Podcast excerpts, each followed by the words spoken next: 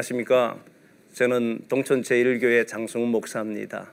오늘은 지난 시간에 이어서 6강을 하게 되는데 이 여섯 번째 강의를 통해서는 다섯 번째 고린도 교회의 문제 해결을 어, 바라보게 될 겁니다. 고린도 교회가 이제 당파로 인해서 많은 문제가 있었던 교회라는 것을 아셨을 겁니다. 오늘 포인트는 두 가지입니다. 첫 번째는 바울이 고린도 전서에 부활을 자세하게 기록한 이유가 무엇인지에 대해서 나누게 될 겁니다. 고린도 전서에만 부활이란 내용이 자세하게 기록되어 있습니다. 다른 서신에 보면 부활에 대한 내용이 그렇게 나오지를 않습니다. 그런데 어떻게 고린도전서에 이렇게 자세하게 기록됐는가라고 하는 부분들을 다루게 될 것이고 두 번째는 교회라고 하는 것이 어떤 방향을 가지고 있는지를 보게 될 것입니다. 그리고 그 방향을 통해서 교회라는 것이 종말론적 방향을 가진 교회라는 것을 알게 하도록 그렇게 하겠습니다.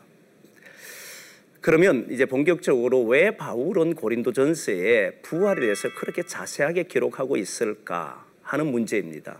그 내용은 어, 성경을 보면 어, 고린도전서 15장에 보면 부활이 없다고 하는 사람들이 있었습니다.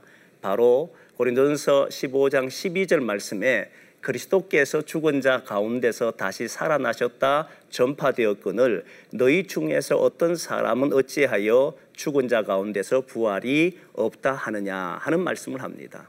이 말을 통해서 보면 알 수 있듯이 고린도 교회 안에는 부활이 없다라고 하는 사람들이 있었던 겁니다. 부활이 없다라고 하면 바울은 그 속에서 네 가지의 문제가 생긴다고 생각을 합니다. 어떤 문제냐면 우리의 전파하는 내용, 그리고 행동, 삶이 모두 헛것이 된다고 생각했던 겁니다. 여기에서 고린도전서 15장 14절 말씀을 보면 그리스도께서 만일 다시 살아나지 못하셨다면 우리가 전파하는 것도 헛것이요. 또 너희 믿음도 헛것이라고 하는 이 말씀 속에 바울은 자신의 모든 행동과 삶이 이 부활 때문에 하고 있다는 것을 보여줬던 겁니다. 그런데 부활이 없다면 바울이 그동안 수고했던 그 수고, 그리고 흘렸던 땀, 받았던 고난, 이 모든 것들은 부활이 없다면 그에게는 이것은 하나의 헛된 삶이 되어버린 거지요. 그래서 그는 어, 부활이 없다면 자신의 한 모든 행동들을 헛된 것이라고 봤던 겁니다. 농사 짓는 사람들이 가을이 됐을 때 그 농사 짓고 난 뒤에 열매가 없으면 결국 그의 살았던 모든 삶이 헛된 것과 똑같은 거지요. 사람이 수고하고 땀 흘리고 고난을 받고 난 이후에 거기에 대한 대가가 없으면 그의 삶은 모두 헛것이 되어버립니다. 그래서 바울은 부활이 없다면 지금까지 걸어왔던 모든 자신의 삶이 헛되다라고 보았던 겁니다. 그리고 두 번째는 부활이 없다면 자신이 정언하는 그것도 거짓 정언이 된다라고 생각을 합니다. 고린도 15장 15절 말씀 보면 또 우리가 하나님의 거짓 정인으로 발견되리니 우리가 하나님이 그리스도를 다시 살리셨다고 정언하였습니다. 만일 죽은 자가 다시 살아나는 일이 없으면 하나님이 그리스도를 다시 살리지 아니하셨으리라는 말씀을 합니다. 여기에서 거짓 정인으로 발견된다라고 했을 때 이 정인이라고 하는 것은 본 것을 말하는 자입니다. 반드시 본 것을 말해야 되지 보지 않는 것을 말하게 된다면 그것은 위정이라고 말을 합니다.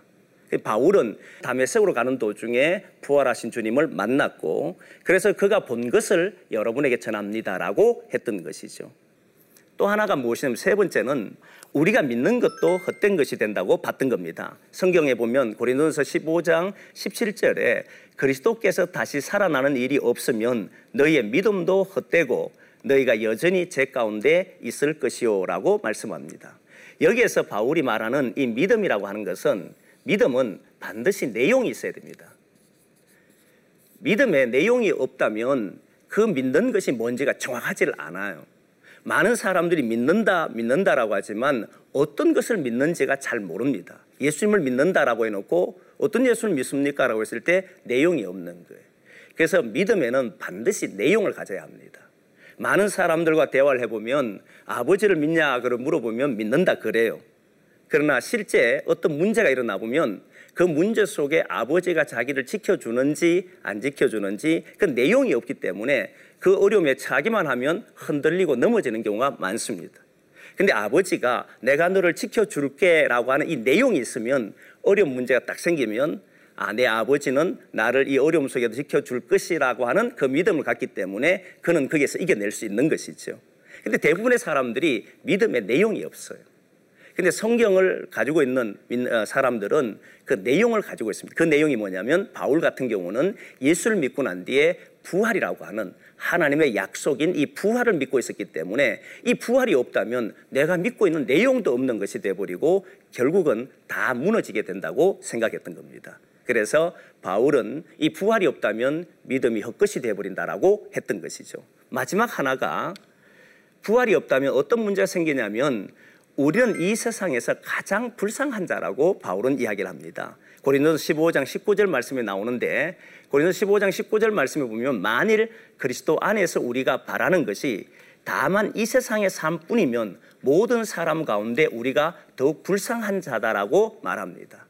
여기에서 중요한 것은 바울이 왜 불쌍한 자라고 이야기를 했느냐 하는 거죠.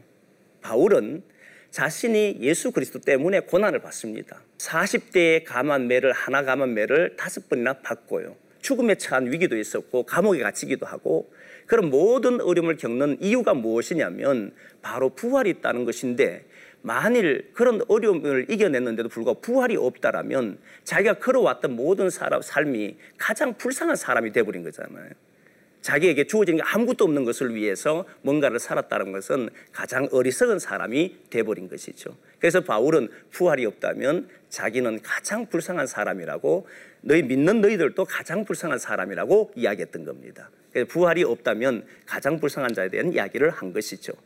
자, 여기에서 고린도전서에 부활에 대한 이유를 자세하게 기록한 이유가 두 번째가 무엇이냐면 바울은 교회의 분명한 방향성을 갖게 한다라고 봤기 때문입니다. 고린도 교회가 당파로 인해서 여러 가지 많은 문제가 일어났던 교회입니다. 근데 왜 당파가 일어나느냐라고 했을 때 그 교회가 방향성을 놓쳤다고 본 겁니다. 교회는 종말을 향해서 가는 부활을 향해서 가는 방향성을 가지고 있었던 것으로 그는 생각했던 것이죠. 그런데 교회가 방향성을 상실해 보니까 그때부터 교회는 현실 종교로 전락하게 되고 그것으로 해서 당파가 일어났다고 보았던 겁니다. 그래서 바울은 다섯 번째 문제 해결의 가장 핵심으로 뭘 봤느냐면 부활로 봤던 겁니다. 부활이 교회가 가지고 있는 방향성이기 때문에 이 방향성이 없으면 하나가 되지 않고 당파로 나타난다고 봤던 것이에요. 그래서 바울은 빌립보서 3장 10절에서 12절 말씀에 표준 세번을 읽어보면 이렇게 나옵니다. 내가 바라는 것은 그리스도를 알고 그분의 부활의 능력을 깨닫고 그분의 고난에 동참하여서 그분의 죽으심을 본받는 것입니다. 그리하여 나는 어떻게 해서든지 죽은 사람들 가운데서 살아나는 부활에 이루고 싶습니다. 나는 이것을 이미 얻은 것도 아니며 이미 목표점에 다다른 것도 아닙니다. 그리스도 예수께서 나를 사로잡으셨으므로 나는 그것을 붙들려고 쫓아가고 있습니다. 라고 합니다. 여기에서 바울은 자신은 아직 부활에 이르지 못했기 때문에 나는 이것이 얻었던 것도 아니고 그러기 때문에 목표점에 이르는 것도 아니라고 생각하고 부활에 이르려고 했던 겁니다. 바울은 부활에 이르기 위해서 자신의 모든 삶을 살아왔던 거예요. 예수님을 만나고 난 뒤에 그가 사람들을 자기 편으로 만든 것도 없고 오직 복음을 위해 산 이유가 무엇이냐라고 했을 때 그것이 부활이라고 하는 분명한 방향이 있었기 때문에 그랬던 것이죠. 이 부활에 대한 방향을 가지게 되면 현실에 오는 자기의 어떤 그 명예, 권력, 그 다음에 사람이 자기를 추종해 주길 바라는 어떤 그런 모습들, 자리, 이 모든 것에 대해서 초연하게 됩니다. 부활에 대한 방향성이 없기 때문에 부활에 이르려고 하지 않기 때문에 그들은 살아갈 때 자꾸 사람들을 자기 편으로 모으기 시작하고 나의 자존심을 세우려고 하고 교회 안에도 다툼이 일어나고 분쟁이 일어나고 그로 인해서 교회가 나눠지는 일들이 일어났던 겁니다. 그 바울은 교회는 방향성을 상실하면 안 된다라고 봤던 겁니다. 몰트만이라고 하는 신학자가 있는데 이 몰트만이라고 하는 신학자는 교회가 위기에 있을 때마다 어떤 것을 가지길 원했냐면 반드시 세 가지를 이야기합니다. 그 중에 하나가 교회는 위기가 있을 때에 반드시 권원으로 돌아가라 이렇게 이야기합니다. 이 권원은 어, 교회를 세운 이신 예수 그리스도에게로 돌아가라고 이야기합니다. 교회가 예수 그리스도에게로 돌아갈 때만 그 교회가 참된 교회가 된다라고 합니다. 여기서 중요한 것은 근원으로 예수 그리스도에 돌아가라고 하지만 그 예수 그리스도에 돌아갈 때 어떤 것을 하느냐 했을 때 예수 그리스도가 가신 길을 따라 나가는 예수 그리스도가 가신 길이 뭐냐라고 했을 때 바로 십자가의 길이었던 거예요. 십자가의 길인데 이 십자가의 길 안으로 들어가지 않으면 십자가의 도에, 도에 따라 살지 않으면 그 교회는 어, 온전한 교회가 될 수 없고 참된 교회가 될 수 없다라고 몰트만은 생각했어요. 두 번째는 몰트만은 무엇을 이야기하냐면 교회는 방향을 가져야 된다 생각. 이 방향은 바로 종말, 종말을 향한 부활을 향한 방향입니다. 교회가 부활을 향해서 종말을 향해서 가지 않으면 교회가 현실의 모든 것 위에 서버리는 그래서 교회를 통해서 뭔가를 이루려고 하고 교회를 통해서 자기의 욕망을 채우려고 하고 교회를 통해서 나의 것을 바라게 되는 이런 일들이 교회에 일어난다고 봤던 것이죠. 교회가 부활을 향해서 가게 되면 자기의 것이라고 하는 것은 없다고 생각하는 오직 교회를 위해서 오직 하나님 나라를 위해서 자기의 모든 것을 한다라고 봤던 것이에요. 그런데 고린도 교회 같은 경우는 이 부활의 방향성을 잃어버렸기 때문에 당파가 일어났다고 보는 거지. 역사에 있는 모든 교회는 하나님 나라를 완성시킨 적이 없다고 봅니다. 실제 그렇고. 근데 그 모든 이루어지지 않는 속에 있지만 방향을 향해 나아갈 때 반드시 거기에는 성령의 역사가 있다라고 봤던 겁니다. 어떤 교회도 하나님의 나라를 온전하게 이룬 교회는 없지만 그러나 그 방향을 향해 나갈 때 그 십자가의 도에 따라서 살려고 하고 그 방향을 향해 쭉 걸어가게 되면 성령 하나님은 그 순간순간마다 역사를 하게 된다라고 하는 것이 몰트만이 이야기했던 내용. 그래서 고린도 교회가 처음에 출발할 때 이야기했지만 고린도 교회는 십자가의 도라고 하는 생각을 잊어버렸어요. 그리고 교회의 방향을 잃어버렸던 거예요. 그러다 보니까 그 안에 성령의 역사보다는 사람들의 냄새가 너무 많이 나고 결국 당파로 이어지게 되고 분쟁과 시기로 나타나는 것이 고린도 교회의 모습이었던 겁니다. 그래서 고린도 교회는 방향을 상실해서 나타난 문제였던 거죠. 그래서 바울은 고린도 교회의 해결 방법의 다섯 번째로서 교회는 분명한 방향을 가져야 된다고 했던 겁니다. 실제 오늘날 많은 사람들도 살아가는 거 보면 진짜 방향이 있는가라고 하는 생각이 들 때가 많아요. 기독인들 중에도. 자신이 어디를 향해 걸어가는지가 없기 때문에 그 속에서 조그마한 문제 때문에 자존심 상해하고 서로 경쟁하려고 하고 서로 자리 때문에 또는 자기 자존심 때문에 상대를 향해 아프게 하기도 하고 이렇게 살아가 버리는. 정말 부활이라고 하나님의 나라라고 하는 것을 향해 걷는다면 오늘도 문제가 일어나도 어떻게 하면 여기 하나님 나라가 이루어질 것인가? 어떻게 하면 우리는 부활에 참여할 수 있을 것인가 하는 것에 우리가 사용 쓰임 받을 텐데 그런데 많은 이들은 그것보다는 그냥 오늘 하루를 어떻게 살 것인가, 오늘 나를 위해서 무엇을 행할 것인가 라고 하기 때문에 기독인이라 할지라도 이 방향이 없이 사는 사람들이 생각보다 많다는 사실이에요.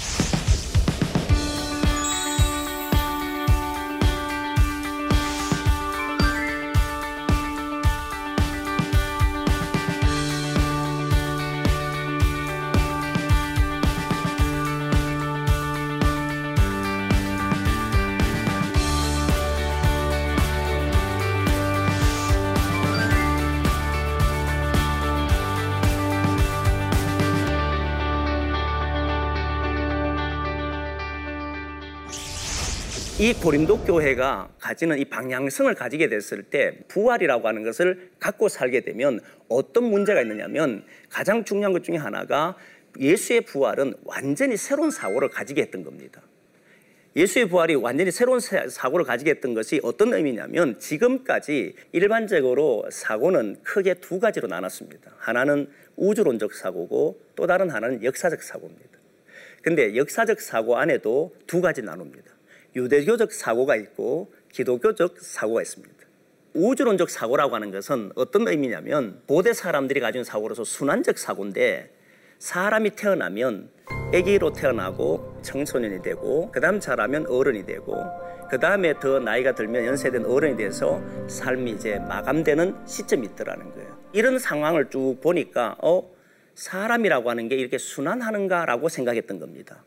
또한 나무를 보면서 봄이 되니까 잎이 나기 시작하고 또 여름 되니까 무성해지기 시작하고 가을이 되면 열매를 맺고 겨울이 되면 다 떨어져 버리고 앙상하게 되더라는 그때 그 나무를 보고 사람들은 아 이 나무가 죽었구나라고 생각을 했는데 다음 봄에 보니까 또 잎이 피어나는 거예요. 이런 걸 보고는 아 이 세상이라고 하는 것이 순환하는구나라고 생각했던 겁니다.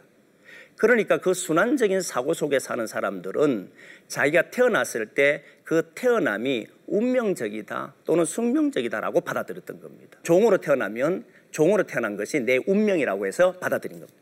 내일을 향해서 미래를 향해서 도전하지를 않아요. 왜냐하면 그때는 순환적 사고를 가지고 있었기 때문에 그냥 받아들였던 겁니다. 그런데 유대인들은 독특하게 다른 사고를 하나 가지게 됩니다. 그게 뭐냐면 역사적 사고였던 겁니다.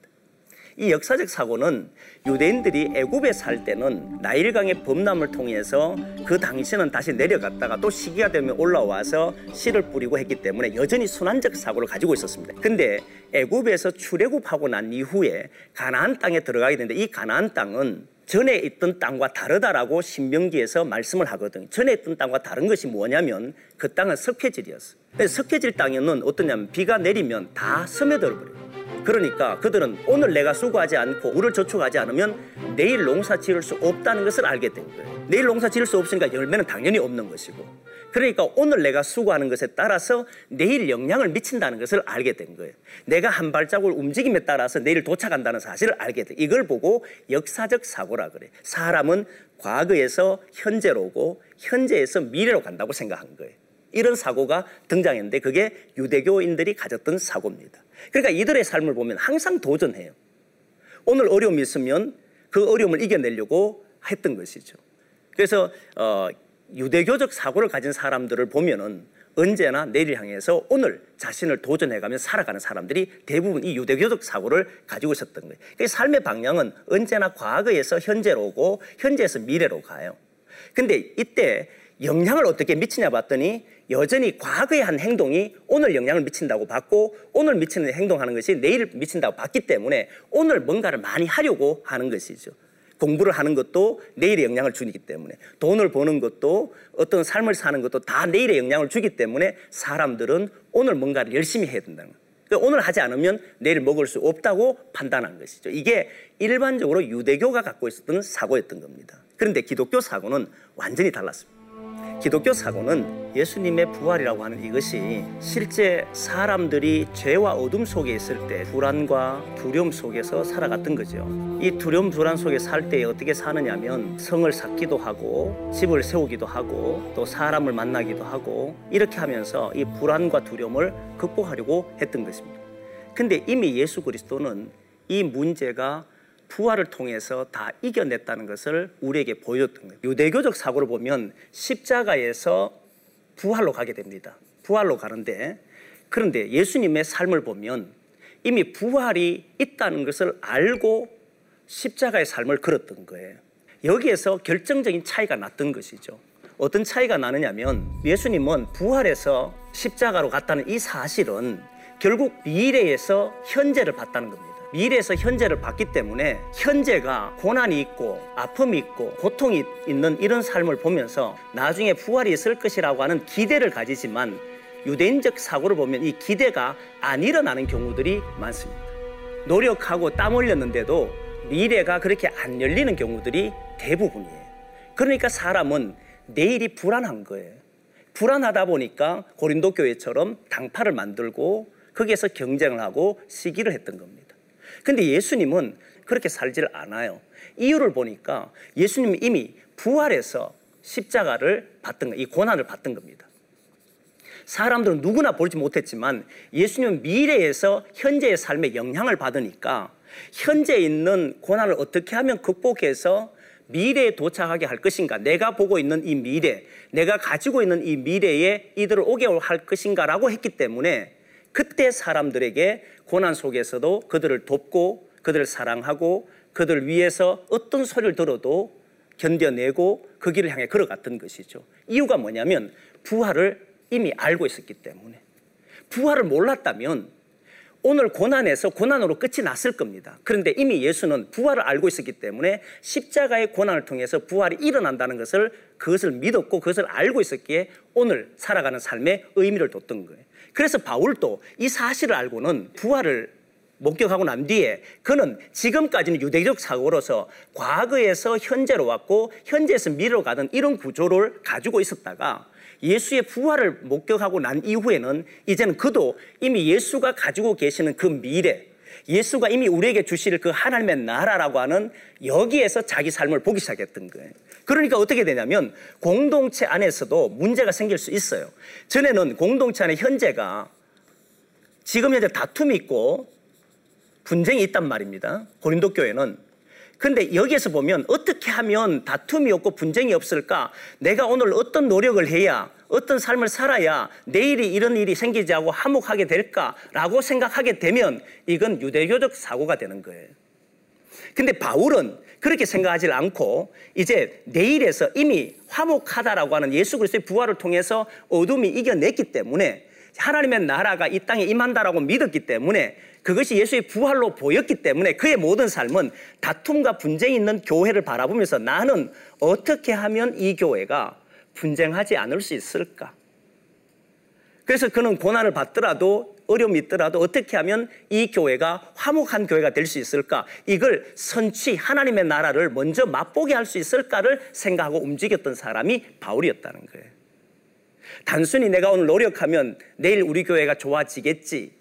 이렇게 하면 내일 우리 교회가 분쟁하지 않고 하나가 되겠지라고 출발한 것이 아니고 예수 그리스도의 부활을 믿었기 때문에 이미 하나님 나라가 우리에게 있다는 걸 알기 때문에 그러면 오늘 이 역사 속에 있는 교회는 어떻게 하면 하나님 나라가 되게 할 것인가 부활에 참여하게 할 것인가 라고 했기 때문에 내일에 대한 두려움에서 움직인 것이 아니고 불안해서 움직인 것이 아니고 오늘 하나님 나라 되게 하려고 오늘 하나님 나라에 맛보게 하려고 그는 모든 편지를 쓰고 모든 삶을 그렇게 살아왔던 것이죠. 이게 기독교 사고였던 거예요. 따라서 기독교 사고는 어, 과거에서 현재로 오거나 현재에서 미래를 가지 않습니다. 기독교 사고는 미래가 과거에 영향을 줬고 또 미래가 현재에 영향을 줍니다.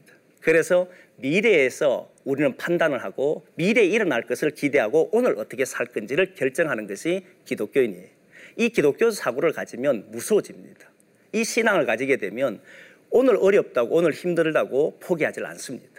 이미 하나님 나라가 우리에게 있다는 걸 믿기 때문에 자기에게 일어나는 모든 문제를 도전해내고 이기게 되고 경쟁하지도 않고 시기하지도 않고 그 안에서 하나님 나라를 만들어가는 그런 사람이 되죠. 그래서 하나님 나라를 미리 맛보게 되는 일들을 하게 될 겁니다. 그게 바로 기독교적 사고입니다. 예수 그리스도의 부활이라고 하는 이것이 어, 교회의 방향을 설정하는 것이고 다 그렇지만 또 중요한 것은 하나가 있는데 뭐냐면 그러면 그것을 어떻게 우리가 믿을 수 있느냐라고 하는 문제입니다.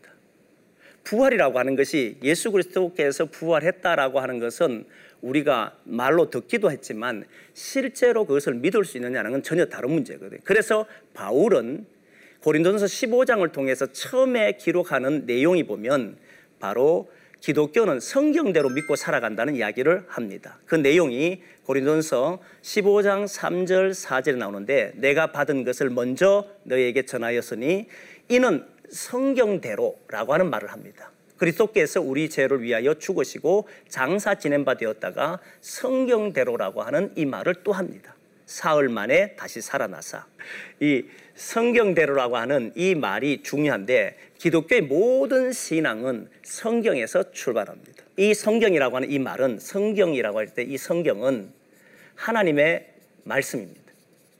하나님의 말씀은 우리가 흔히 말하듯이 약속이라고 합니다. 그래서 구약 신약이라고 말하죠. 옛 약속, 새로운 약속이라고 하는 말로 합니다. 그러니까 이 성경은 하나님의 약속이라고 하는 책이에요. 하나님께서 무엇을 약속했느냐 했을 때 이 약속이란 말을 정의를 하면 이 단어는 아직 이루어지지 않은 않은 현실이라고 하는 단어입니다. 아직은 이루어지지 않았지만 반드시 현실이 된다는 거예요. 그게 약속이라는 거예요. 그래서 약속에는 중요한 것이 있는데 약속을 하는 자가 있습니다. 약속을 받는 자가 있습니다. 약속을 하는 자는 무엇을 해야 되느냐면 자기의 신실함을 보여줘야 돼. 약속을 하는 사람이 약속을 지켜내느냐 안 지키냐에 따라서 그는 신실하냐 안 하냐로 결정합니다. 그래서 성경에 보면 하나님을 신실하다라고 이야기합니다. 아브라함에게 약속하셨던 하나님, 그 하나님은 그 약속을 지켜냅니다. 400년 뒤에 가나안 땅에 돌아오게 하겠다는 그 약속도 지켰고 이삭에 한 약속도 아브라함에게 한 약속도 야곱에게 한 약속도 성경의 모든 약속의 이야기들은 하나님 다 지켰습니다. 그 이유가 뭐냐면 하나님은 신실하시기 때문입니다. 그리고 약속을 받은 자는 반드시 해야 될 것이 있는데 그것을 믿어야 합니다. 그 약속을 신실하게 지키시는 분을 믿지 않으면 받을 수 있는 방법이 없습니다. 그리고 약속을 받은 자는 또 다른 하나를 해야 되는데 그게 뭐냐면 인내해. 이 약속이 언제 이루어질지를 몰라요. 약속을 한 자가 신실하다면 반드시 줄 것인데 근데 그 반드시 주는 것이 언제 이루어질지 모르기 때문에 약속을 받는 자가 해야 될 것은 그분을 믿어야 되고 그리고 그분이 주실 때까지 기다려야 되는 그게 인내거든. 그래서 약속을 받는 자들이 반드시 해야 되는 것이 믿음과 인내라는 겁니다. 세 번째는 신앙은 인간의 경험에 의해서 무너질 수 있다는 것을 보여줍니다. 이게 무슨 이야기냐면 신앙하는 사람들이 경험을 굉장히 중요하게 여깁니다. 근데 신앙이 경험하는 걸 중요하게 여긴다는 것은 부활이라고 하는 것이 경험한 적이 없다는 거예요.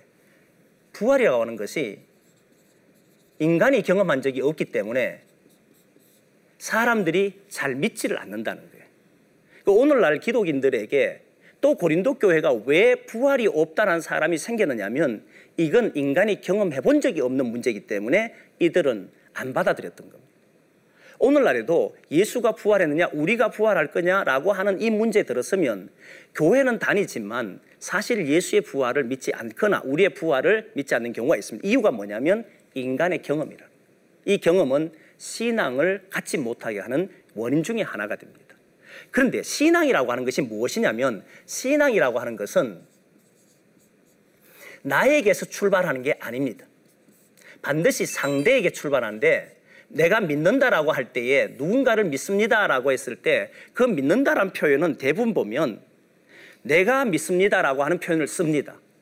근데 내가 믿느냐 안 믿느냐를 보면은 그가 내게 보여준 것에 따라서 믿느냐 안 믿느냐로 결정하는 겁니다. 그가 내게 불이하게 행동하거나 나를 속이게 되면 나는 안 믿어요. 근데 그 사람이 나에게 신실하게 하고 진짜 믿을 만한 사람이면 믿더라는 거예요. 전부 보면 상대에서 사실은 믿음은 출발하는 겁니다. 그럼 성경은 뭘 하느냐 했을 때 우리의 이성에서 출발하는 것이 아니고 하나님에게서 출발해서 신앙이 이루어지는 거예요. 그러면 성경의 내용을 보면 믿지 못할 내용이 너무너무 많아요. 예수의 부활 또한 인간의 이성으로 믿지 못하는 내용들이죠. 그러나 하나님을 믿기 때문에 하나님에 대한 존재를 믿기 때문에 그것을 우리가 받아들이면 그 다음에 일어나는 일이 뭐냐면 우리가 역사 안에서 경험한다는 거예요. 그 신앙하게 되면 경험하는 것이지 경험하면 신앙하는 게 아니더라는 거예요. 예를 하나 들면 아브람이라고 하는 사람이 있는데 아브람이라고 하는 사람이 99세 때에 하나님께서 나타나셔서 이름도 바꿔줍니다. 아브라함이라고. 아브라함으로 바꿉니다.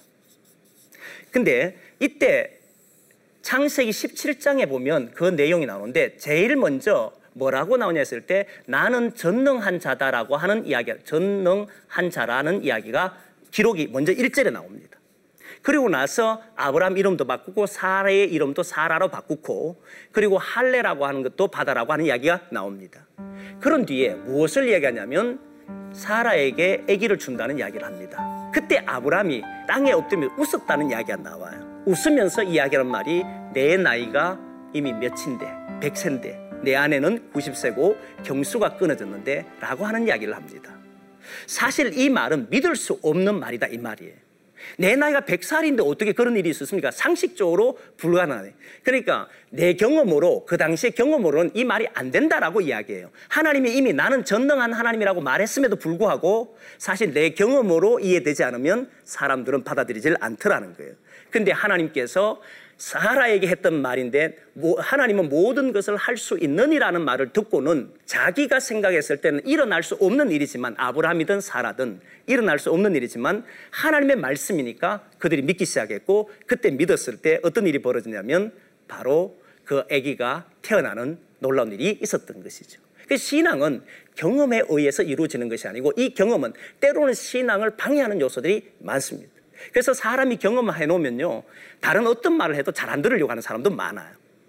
그래서 하나님의 말씀을 믿는 사람은 경험을 하게 되지만 경험은 신앙에서 반드시 어, 경험을 통해서 신앙이 만들어지지 않는다는 것을 우리는 알아야 됩니다. 그 예수의 부활은 사실 경험, 인간이 경험한 한 적이 없는 것이기 때문에 받아들이기 어렵다는 거예요. 그러나 예수의 부활 이 사건은 우리가 신앙을 받아들였을 때 우리의 삶에서 실제로 경험될 수 있는 것을 예수의 부활이라고 하는 거예요. 예를 좀 들면 사람들이 가정이 어렵고 교회가 어렵고 막 다툼이 있는 그런 가정이라고 생각하면 이미 예수가 부활했고 하나님의 나라가 우리 가정에 이루어졌다는 걸 만약 믿는다면 그러면 오늘 나는 그것을 믿기 때문에 가정을 위해서 어떻게 하면 우리 가정이 하나 될 수 있을까? 화목할 수 있을까? 노력했을 때, 수고했을 때, 이렇게 하면 내일 되겠지라는 그런 걱정이 아니고 이미 이루어진 이 나라가 우리에게 어떻게 이루어질까를 고민하고 나아가면 어느 순간에 되면 예수님이 부활하셨던 것처럼 그 가정이 다시 살아나는 것을 보게 되는 것이죠. 그 신앙은 반드시 부활을 경험한다는 거예요. 경험은 신앙을 만드는 것이 아니지만.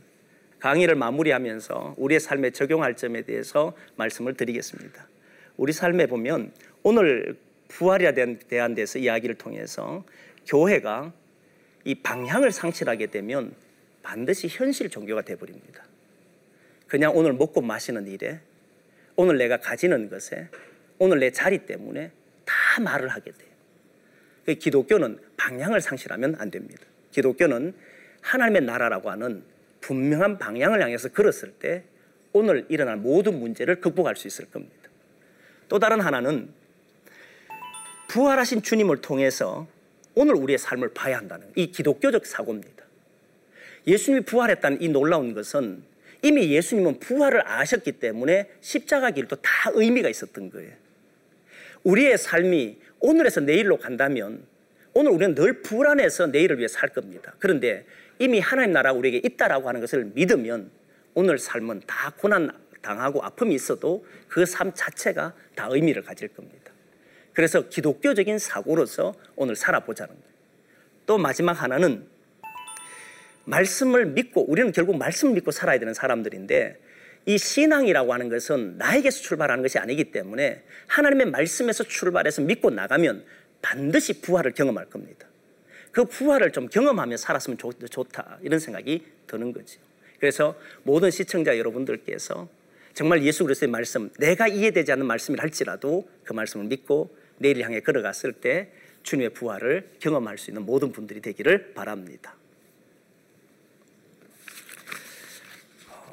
여기까지가 오늘 저와 함께한 6강 강의입니다. 이제 어, 다음 주에 여러분들을 다시 만나게 될 겁니다. 다음 주는 교회 안에 내부적으로 일어났던 문제를 다루려고 합니다.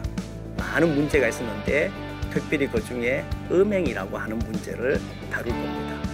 지금까지 시청해 주셔서 감사합니다.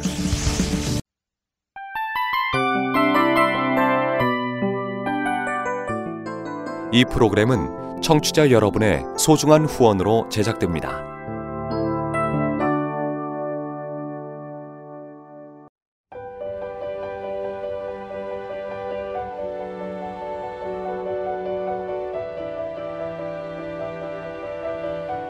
세상에는 수많은 교회들이 있지만 더 깊이 있는 말씀 강해를 찾기 위해 크기로만 교회를 선정하지 않습니다. 보다 좋은 영적 콘텐츠를 더 많이 나누기 위해 방송비를 받지 않습니다. 1년 365일 복음만 전하고 싶어서 우리는 광고를 하지 않습니다. 온누리의 복음을 땅끝까지 CGN TV와 함께 땅끝 성교사가 되주세요